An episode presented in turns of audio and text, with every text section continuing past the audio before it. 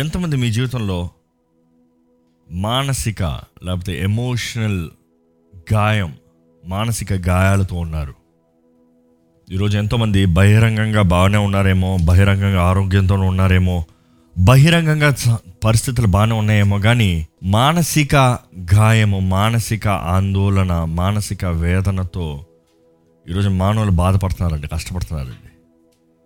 Broken state, broken nature, broken situation, broken life, broken relationships, broken marriage, broken jobs, broken hopes, నిరీక్షణ లేక కృంగిదలతో నిరుత్సాహంతో జీవించేవారు ఎంతోమంది ఉన్నారు. ఈరోజు మనం జ్ఞాపకం చేసుకోవాలి, మన హృదయం విరిగిన పరిస్థితుల్లో ఉంటే, మొక్కలు మొక్కలుగా ఉంటే, చేతకాని పరిస్థితులు ఇంకంతే అయిపోయింది జీవితం అనే పరిస్థితుల్లో ఉంటే మనం జ్ఞాపకం చేసుకోవాలి, there is the creator waiting to restore your life. మొక్కలు మొక్కలుగా అయిపోయిన మన జీవితాన్ని మరలా అతికించి నూతన పరుస్తానికి సిద్ధంగా ఉన్నాడండి.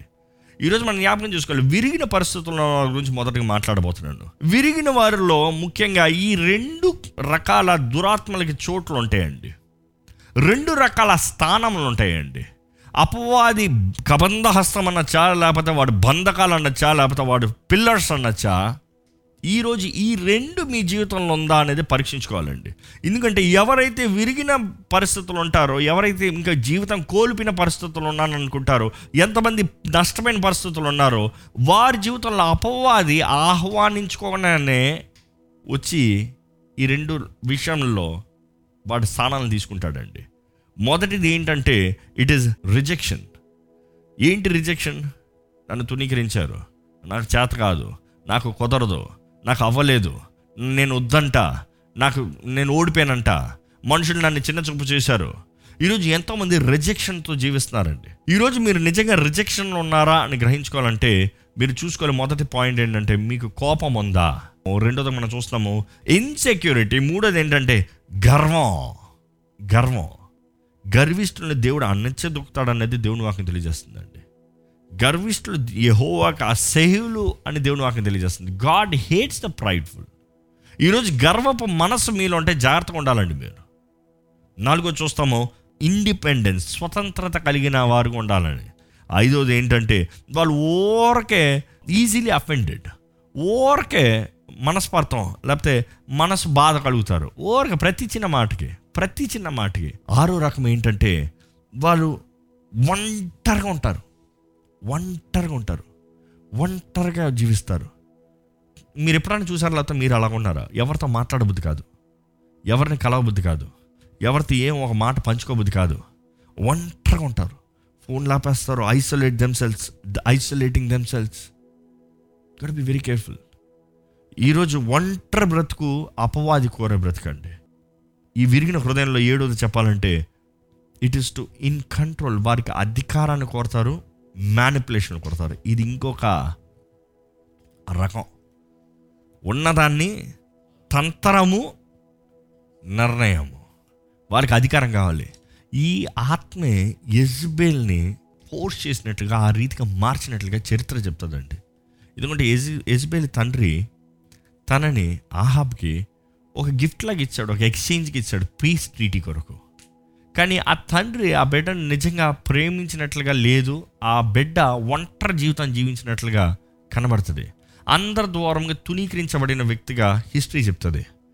అలాంటి స్త్రీ ఏమైందంటే, ఎవరు నన్ను పట్టించుకోరా, నేను అటెన్షన్లోకి వస్తా, నేను అధికారం పొందుకుంటా, నేను అందరు నా మాట వినేలాగా చేస్తా. ఈరోజు కొంతమంది ఉంటారండి, they seek control over everything. ఇందుకు వారి జీవితంలో గాయాలు ఉన్నాయి కాబట్టి, విరిగిన పరిస్థితులు. They try to make up life. వారంతట వారు జీవితంలో అధికారం పొందుకోవాలని, వారంతట వారు అన్ని వారికి అనుకూలంగా మార్చి తెలియజేయాలని ఆశపడుతూ ఉంటారు.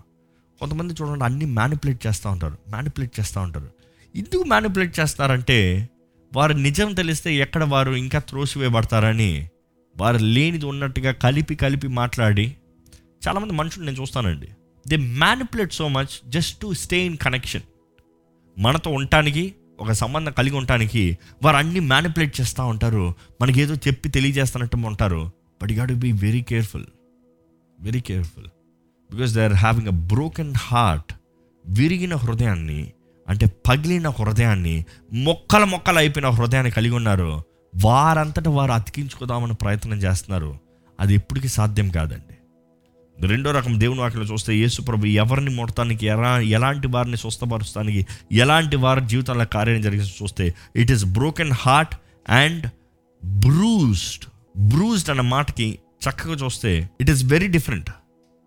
విరగొట్టబడతామన్న మాట చూసాం, సుంట్రుబో అన్న మాట గ్రీక్ మాట చూసాం. ఆ మాట మొక్కలు మొక్కలు అయిపోతాం, కానీ ఈ బ్రూజ్డ్ అంట బాములుగానే ఉంటుంది, చక్కగానే ఉంటుంది, బాగా బయటకు బాగానే కనబడుతుంది. ఈరోజు ఎంతోమంది జీవితం కూడా వారి కుటుంబాలు విఫలం అవ్వలేదు, కానీ వారు హృదయం లోపట గాయాలు, వాళ్ళ హృదయం లోపట గాయాలు, వారి మానసిక జీవితంలో గాయాలు. ఎంతోమంది వారి కుటుంబంలో భార్య భర్తలు అంటారు, కానీ ఒకరి మీద ఒకరి గాయాలు. ఆ గాయాలు ఏమవుతుందంటే మరలా మరలా మరలా మరలా మరలా మరలా దెబ్బ పైన దెబ్బ వేస్తే ఏమవుతుంది? స్పర్శ పోతుంది, ఆ పార్ట్ చనిపోతుంది. It don't have life. ఈరోజు మనం జ్ఞాపకం చేసుకోవాలండి, మన రక్తంని గాయపరచాలని లేకపోతే మన జీవితాన్ని గాయపరచాలని అపవాది పొంచున్నాడు. ఈరోజు ఎంతోమందిని బయటికి బాగా కనబడే వారికి ఉన్నారు, కానీ వారిని లోన నలగొట్టేస్తున్నారు. నలగొట్టబడిన పరిస్థితులు మీరుంటే ఈరోజు మీకు మంచి వార్త చెప్పాలని ఆశపడుతున్నానండి. యేసు ప్రభు అటువంటి జీవితాలని, హృదయాల్ని మారుస్తాడు, స్వస్థపరుస్తాడని మీకు తెలియజేయాలని ఆశపడుతున్నానండి. అటువంటి వ్యక్తుల జీవితాన్ని నూతన పరుస్తాడు అనేది దేవుని వాక్యం తెలియజేస్తుందండి. It is for sure. ఆయన నలగొట్టబడ్డాడు, విరగొట్టబడ్డాడు అని దేవుని వాక్యం తెలియజేస్తుంది. ఆయన నలగొట్టబడ్డాడు, విరగొట్టబడ్డాడు మన కొరకే. ఈరోజు మీ జీవితంలో నలగొట్టబడిన, విరగొట్టబడిన పరిస్థితుల్లో ఉంటే దేవుని పాదాలు పట్టుకోండి. యేసు ప్రభు విరిగిన హృదయాన్ని బాగు చేసే దేవుడు, గాయపరచబడిన హృదయాన్ని స్వస్థపరిచే దేవుడు. దేవుని వాక్యంలో ఆ మాట చదివితే to set liberty to those who are oppressed. గాయపరచబడిన, నలగొట్టబడిన, బ్రూజ్డ్ అటువంటి పరిస్థితుల్లో ఉన్నవారిని విడిపిస్తానికి.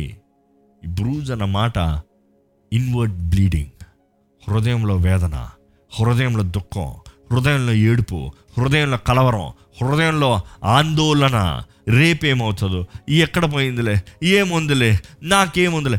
ఇటువంటి హృదయంలో మీరు ఉన్నవారైతే యేసు ప్రభు మిమ్మల్ని విడిపిస్తానికి, స్వస్థపరుస్తానికి, నూతన పరుస్తానికి ఆశపడుతున్నాడు అండి.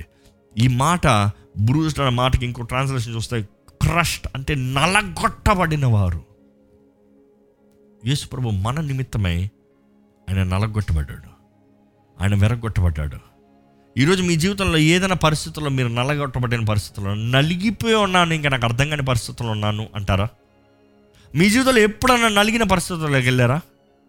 ఎవరన్నా మిమ్మల్ని నలగొట్టబడే స్థితుల్లోకి మిమ్మల్ని నడిపించారా? వివాహం బట్టి నలిగిపోయారా? ఇక అంతే, నా వివాహం అయిపోయింది, నా సంబంధం పోయింది, నా కుటుంబస్తులు పోయారు అనే వేదనతో, ఆందోళనతో, నొప్పితో, బాధతో ఉన్నారంటే దేవుడు మిమ్మల్ని స్వస్థపరుస్తానికి, ముడతానికి, మీ జీవితంలో ఒక ఆదరణని, ధైర్యాన్ని, దృష్టిని ఇస్తానికి ఆశపడుతున్నాడు అండి. ఈరోజు మన జీవితంలో మనం ఎంతోమంది క్షమించరాని మనసు అన్ఫర్గివ్నెస్తో జీవిస్తున్నాం. అన్ఫర్గివింగ్ లైఫ్, క్షమాపణ ఉండదు, ప్రతి ఒక్కరిపైన కక్షే. ఓ జ్ఞాపకం పెట్టుకోండి, మీతో ఒకరికి సమస్య ఉందంటే అది మీరిద్దరికి ఏదో తప్పు ఉందేమో సరి చేసుకోవాలండి. కానీ మీకు అందరితో సమస్య ఉందంటే మీతో తప్పకుండా ఏదో ప్రాబ్లం ఉంది, మీరు మొదటగా సరి అవ్వాలి. ఈరోజు మన జీవితంలో జ్ఞాపకం చేసుకోవాలండి, క్షమించరాని మనసు అపవాది నివసించే నిలయము, క్షమించరాని హృదయము అపవాది ప్యాలెస్ అని చెప్పచ్చండి. Unforgiving spirit is the main root cause ఒకరి జీవితం నాశనం అయిపోతానికి.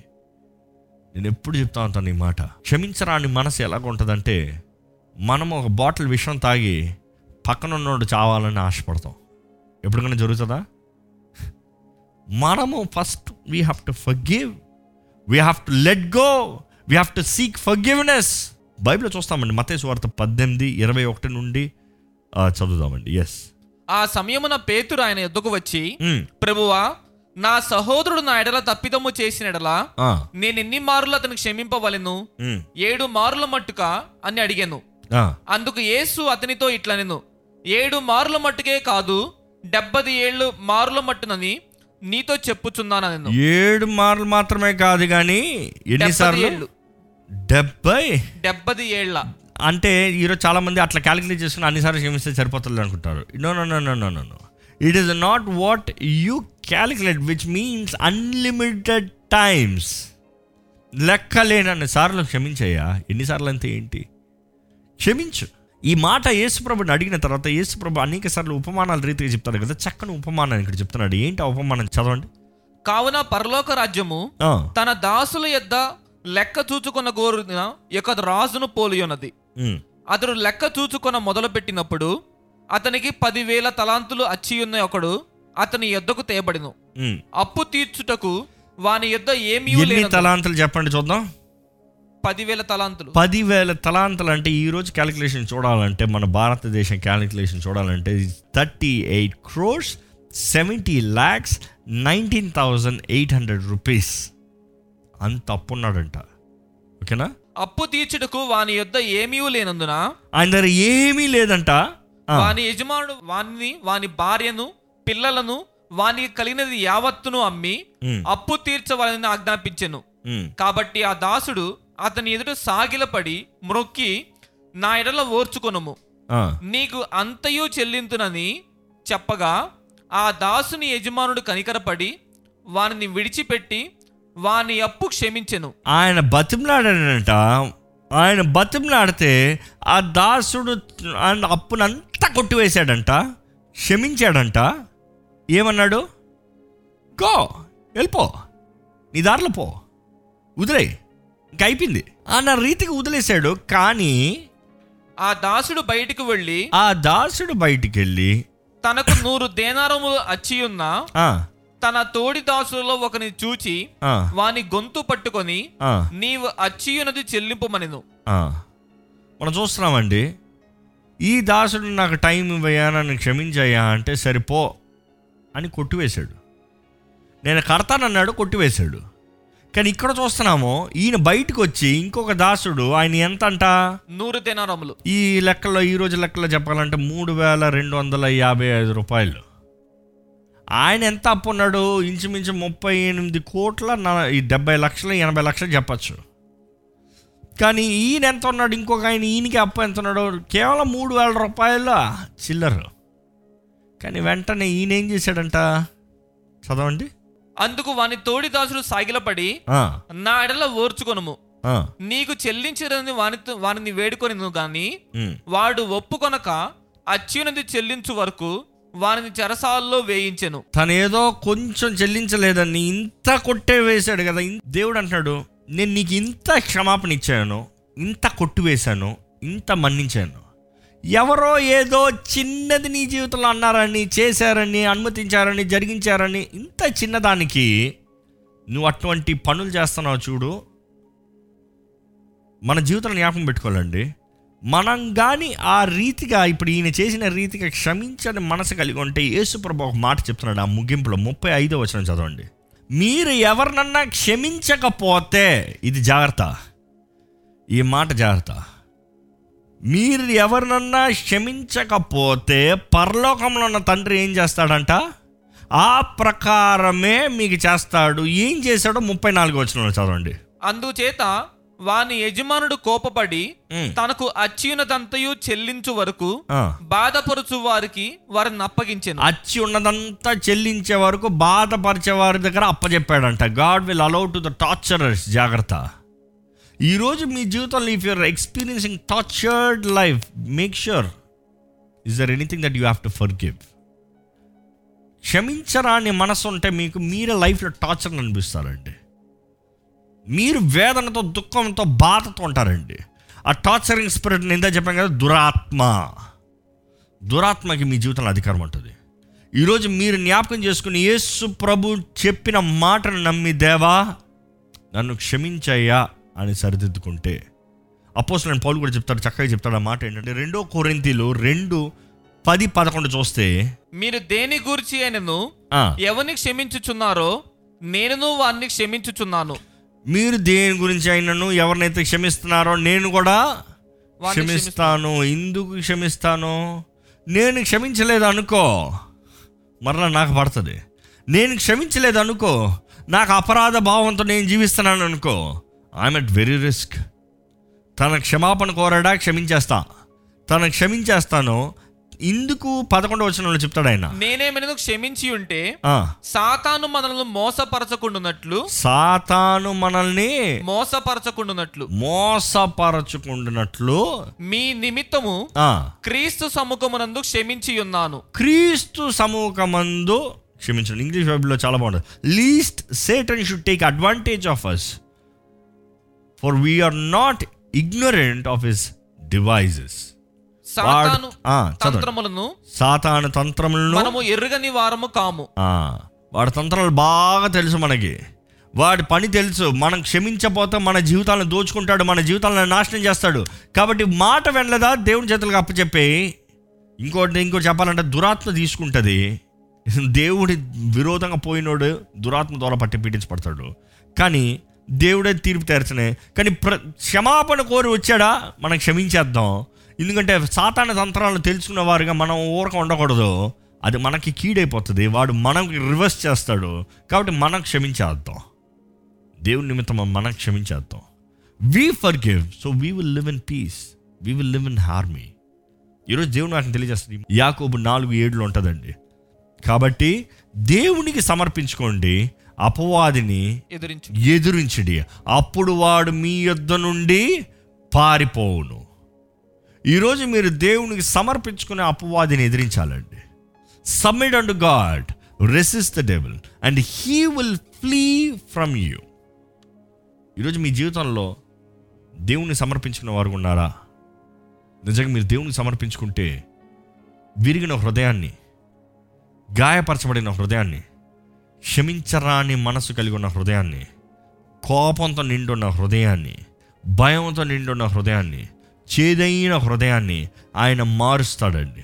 ఆయన తప్పకుండా మారుస్తాడండి. ఈరోజు దేవుని వాక్యం ఒకటి తెలియజేస్తుంది, ఒకరితో ఒకరు సమాధానం కలిగిన వారిగా, విరిగిన హృదయం, పగిలిన హృదయం, నలగొట్టబడిన హృదయం, పగిలిన హృదయం, విరిగిపోయి నలిగిపోయి షాటర్డ్ హార్ట్, ఇంకా పనికి రాదు అన్న హృదయం, ఇంకా నాకు జీవితం లేదు అన్న హృదయాన్ని యేసు ప్రభు నూతన పరిచి, స్వస్థపరిచి, బాగు చేస్తానికి ఆశపడుతున్నాడని నమ్మాలండి. ఈరోజు ఈ వాక్యం వింటున్న మీరు, దేవుడు మీతో మాట్లాడుతున్నాడేమో. మీరు ఇప్పటికే మొక్కలు అయిపోయింది, నా కుటుంబం అంతా పోయింది, కానీ నా జీవితం అంతా పోయింది, ఇంక ఏమీ లేదు అన్న పరిస్థితులు ఉన్నారేమో. నా వ్యాపారం పోయింది, నా హోప్స్ పోయింది, నా ఎడ్యుకేషన్ పోయింది అన్న రీతికి ఉన్నారేమో. మీకు ఆ పాత జ్ఞాపకాలు, పాత తలంపులు వచ్చి ఇంకా జీవితం ఎంత దాడి చేయబడుతుందేమో, బాధతో వేదంతో ఉన్నారేమో, దెబ్బ పైన దెబ్బతో ఉన్నారేమో. కానీ యేసు ప్రభు మిమ్మల్ని స్వస్థపరుస్తాడని జ్ఞాపకం చేసుకోవాలండి.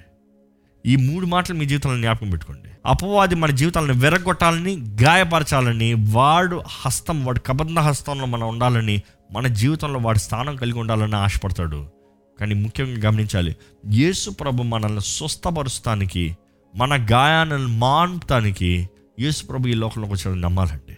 అది మాత్రమే కాదు, కానీ ప్రతి క్షమించరాని మనసు అపవాదికి తెరవబడిన తలుపు. కానీ మనం క్షమించిన రోజున ఇఫ్ వీ ఫర్గివ్, ప్రతి అపవాది తలుపును మూసివేస్తాం, తెరవబడిన తలుపును మూసివేస్తాం. అపవాది మన జీవితంలో అడుగు పెడతానికి అవకాశం లేని రీతిగా చేస్తాము. ఈరోజు మీ జీవితంలో ఎవరి మీద ద్వేషం, కక్ష, ఆ పేరుతో కోపం వస్తుందంటే God cannot stay in your life. మీరు క్షమించి మీ జీవితాన్ని సరిచేసుకోండి. మీరు క్షమిస్తే మీ జీవితంలో దేవుడు నూతన కార్యం జరిగిస్తాడు. మీరు ఇప్పటికే మీ మనసులో అనుకోవచ్చు, ఎలా క్షమిస్తాను ఆ వ్యక్తిని, ఎలా క్షమిస్తాను, ఇంత చేసిన తర్వాత, ఇంత అయిన తర్వాత అనుకుంటే, దేవుడు మిమ్మల్ని క్షమించలేదా? దేవుడు మిమ్మల్ని క్షమిస్తానికి సిద్ధంగా లేడా? మీరు చేసిన పాపముల ముందు, దేవుడు మీకు ఇవ్వాల్సిన శిక్షణ ముందు ఆయన కృపను మీకు ఎంత ఇస్తున్నాడు? దేవుడు మన పట్ల ఎలా ఉన్నాడో మనం ఇతరుల పట్ల అలాగ ఉండాలని దేవుడు ఆశపడుతున్నాడు అండి. ఈ సమయం మీరు విరిగిన హృదయాన్ని, గాయపరచబడిన జీవితాన్ని జీవిస్తున్నారంటే ఒక్కసారి మీ జీవితాన్ని యేసు ప్రభు చేతిలో సమర్పించుకోండి. నాతో పాటు ఈ ప్రార్థనలు ఏకీపించండి, నాతో పాటు ఈ ప్రార్థన రిపీట్ చేయండి. పరమ తండ్రి, నా విరిగిన హృదయాన్ని, గాయపరచబడిన హృదయాన్ని నీ చేతుల్లోకి అప్పచెప్తున్నానయ్యా. నన్ను స్వస్థపరచయ్యా, నన్ను నూతనపరచయ్యా, నా తలంపులను నూతనపరచయ్యా, నా తలంపులను నూతన సృష్టిగా మార్చయ్యా. నన్ను దేవా, నన్ను ఇప్పుడే ముట్టయ్యా. నాలో నా ప్రతి ఆందోళన, ప్రతి ఆవేదన, ప్రతి దేవ అపరాధ భావాన్ని తీసివేయ్యా. దేవా, నా సొంత చిత్తం కాకుండా నీ చిత్తంలోకి సమర్పించుకుంటున్నానయ్యా. అదే సమయంలో దేవా, నా అంతటా నేను ఒప్పుకుంటున్నాను, నాకు విరోధంగా ఉన్న ప్రతి ఒక్కరిని నేను క్షమిస్తున్నాను అని. Forgive them. ఇప్పుడే క్షమించండి, క్షమించండి. మీ హృదయంలో ఎవరినైనా క్షమించాలని మనసు ఉంటే ఇప్పుడే క్షమించండి. Lord, I forgive them Lord చెప్పండి. మీరు నోటు తెరిచి చెప్పండి. మీ పేరు చెప్పాలంటే చెప్పండి. ఎవరు ఆ పేరు చెప్పాలంటే చెప్పుకోండి. ఆ వ్యక్తిని నేను క్షమిస్తున్నానయ్యా, మనస్ఫూర్తిగా క్షమిస్తున్నానయ్యా. నువ్వు నన్ను క్షమించిన రీతిగా నేను క్షమిస్తున్నానయ్యా. నేను ఇంతటితో విడిచిపెట్టేస్తానయ్యా. నన్ను స్వస్థపరచుదేవా, నన్ను స్వస్థపరచుదేవా అని అడగండి. పరిశుద్ధుల ప్రేమ తండ్రి, ఎవరెవరైతే ఈ ప్రార్థన ఏకీపిస్తూ చేస్తున్నారు దేవా, ఇప్పుడే దేవా నీ కార్యాన్ని జరిగించమని వేడుకుంటున్నాము. అవునయ్యా, దొంగ మోసగాడు వాడు వచ్చి మా హృదయాలను గాయపరచాలని, మా జీవితాలను వెరగొట్టాలని, మా జీవితాలను పాడు చేయాలని వాడు పోరాడుచుండగా దేవా, నీవు మాకు నిరీక్షణ ఇస్తానికి, జీవింపజేస్తానికి, విరిగిన వారిని దేవా మరలా నూతన పరుస్తానికి, నీ రక్షణ సువార్త ద్వారా మమ్మల్ని జీవింపజేస్తానికి నువ్వు ఈ లోకంలోకి వచ్చావు. నీకు వందనంలయ్యా. నీతో పాటు జీవిస్తానికి, యుగ యుగాలు తరతరాలు ఆ రాజ్యంలోకి చేరటానికి నువ్వు మార్గాన్ని సిద్ధపరచావు, నువ్వు అవకాశాన్ని ఇచ్చావు. నీకు వందనంలయ్యా. విరిగిపోయిన ప్రతి ఒక్కరిని చేతులు పెడుతున్నానయ్యా. దేవ, మా నిమిత్తమై నువ్వు వెరగొట్టబడ్డావయ్యా, నువ్వు నలగొట్టబడ్డావయ్యా. మాకు రావాల్సిన శిక్ష, దోషం అంతా నీ మీద మోపబడిందయ్యా. నీ గాయాల ద్వారా మాకు స్వస్థత అనుగ్రహించబడిందయ్యా. ఈరోజు నీవు మా నిమిత్తమై విరిగొట్టబడిన దేవుడివి దేవా. ఈరోజు మేము విరిగి ఉండాల్సిన అవసరత లేదు అని మాకు తెలియజేస్తున్నావయ్యా. మేము విరిగిపోయిన స్థితిలో జీవించాల్సిన అవసరత లేదు, ఎందుకంటే మా నిమిత్తమై మా స్థానంలో నువ్వు అడుగుపెట్టావు కాబట్టి. దేవా, ఎవరెవరైతే విరిగిపోయిన పరిస్థితుల్లో ఉన్నారో, విరిగిపోయిన జీవితంలో, గాయములతో నిండున్న జీవితంలో ఉన్నారో, అటువంటి వారిని ఇప్పుడే ఒక్కసారి మొట్టమని వేడుకుంటున్నానయ్యా. పరిశుద్ధాత్మ దేవ మొట్టమని వేడుకుంటున్నానయ్యా. పరిశుద్ధాత్మ దేవ విడుదల దైత్యమని వేడుకుంటున్నానయ్యా. ఎవరెవరైతే క్షమాపణ కోరుతూ క్షమిస్తూ ఉన్నారో, ఎవరెవరైతే వారి జీవితంలో నూతన కార్యం జరగాలని ఆశపడుతున్నారో, every emotional stress, emotional disorder, emotional wound నీవే స్వస్థపరచమని వేడుకుంటున్నానయ్యా. ప్రతి మనసులో నెమ్మది దయచేయండి, ప్రతి మనసులో శాంతిని దయచేయండి, ప్రతి మనస్సుని, శరీరాన్ని నీ రక్తంతో కప్పమని వేడుకుంటున్నాము. వాష్యమని, కడగమని వేడుకుంటున్నామయ్యా. నీ అగ్నితో దహించమని వేడుకుంటాం. దహించు అగ్ని అయిన దేవా, నీ అగ్నితో దహించమని వేడుకుంటున్నామయ్యా. ప్రతి చెత్తని కాల్చివేయమని వేడుకుంటున్నామయ్యా. మేలైన బంగారముగా, మెత్తటి హృదయం, సెన్సిటివ్ హార్ట్, హ్యాపీ హార్ట్ దేవా, నీకు అంగీకారమైన హృదయాన్ని మా అందరికీ అనుగ్రహించమని వేడుకుంటున్నామయ్యా. ఈ ప్రార్థనలు ఏకీపిస్తున్న ప్రతి ఒక్కరి జీవితంలో నీ కార్యాన్ని జరిగించండి. ప్రతి ఒక్కరిని నీవే బలపరచండి అయ్యా. నీ ప్రేమ గొప్పదయ్యా. ఒంటరి జీవితంలో ఉన్న వారిని నీవే ఆదరించండి అయ్యా. నిన్ను కలిగిన వారుగా, నీ స్నేహం కలిగి ఉన్నవారుగా, నీ ప్రేమను అనుభవించేవారుగా, నీలో వర్ధిల్లేవారుగా చేయమని వేడుకుంటున్నాము. దేవా, మా స్థానంలో నువ్వు నిలబడ్డావయ్యా. మాకు రావాల్సిన శిక్ష నువ్వు మోసావయ్యా, నువ్వు భరించావయ్యా. ఈరోజు మేము స్వతంత్రులుగా ఉండాలని నువ్వు ఆశపడుతున్నావు. నీ క్షమాపణ పొందుకుంటున్న మేము ఇతరులను క్షమించేవారుగా, మా తెలివితేటలతో తగినట్టుగా జీవిస్తాం కాదు, కానీ నీ వాకు, నీ చిత్తంకి తగినట్టుగా జీవించేవారుగా, నీకు దగ్గరగా ఉండి నీ కాపుదల్లో, నీ క్షేమంలో వర్ధిల్లేవారుగా నీ బిడ్డలను చేయమని. ఏ ఏ హృదయంలో అయితే కోపం, అపరాధభావం, ఇన్సెక్యూరిటీ, గర్వం, వారి సొంత ఇష్టం చేయాలన్న మనస్సు, స్వీయ చిత్తాన్ని జీవించాలన్న మనస్సు, ఇతరుల ద్వారా ఊరకనే ప్రతిదానికి కురిగిపోతున్న మనస్సు, ప్రతి దాంట్లో ఒంటరితనాన్ని అనుభవిస్తున్న మనసుని, సిగ్గుతో అవమానంతో జీవిస్తున్న మనసుని, ప్రతి అధికారాన్ని చెల్లించాలని, ప్రతిది వారు ఇష్టం వచ్చేలాగా మలచుకున్న మనసుని ఇప్పుడే నజరేయుడైన యేసు నామములో లయపరచమని వేడుకుంటున్నానయ్యా. రాతి హృదయాన్ని తీసివేయ్యా, కఠిన హృదయాన్ని తీసివేయ్యా, మాంసపు హృదయాన్ని ఇస్తానని వాగ్దానం చేశావయ్యా. మా హృదయంలో నీవే ఉండాలి యేసయ్యా. నిన్నే ఆహ్వానిస్తున్నామయ్యా, ఆహ్వానించండి యేసయ్యని. ఎవరెవరైతే నిన్ను ఆహ్వానిస్తున్నారు యేసయ్యా, ఆ హృదయంలో నువ్వు ఉండయ్యా. నీవే మా రాజువి, నీవే మా దేవుడివి. మా ఆత్మ, శరీరం, మనసు అంతా నీ సొత్తయ్యా. దేవా, నీ కృప కనికరంలో నీ బిడ్డలు నడిపించి ఈరోజు నీ నామంలో కలిగిన స్వతంత్రత కలిగిన వారుగా, ఆనందకరమైన జీవితాన్ని జీవించేవారుగా చేయమని నజరేయుడైన యేసు నామంలో అడిగి వేడుచున్నాం తండ్రి. ఆమేన్.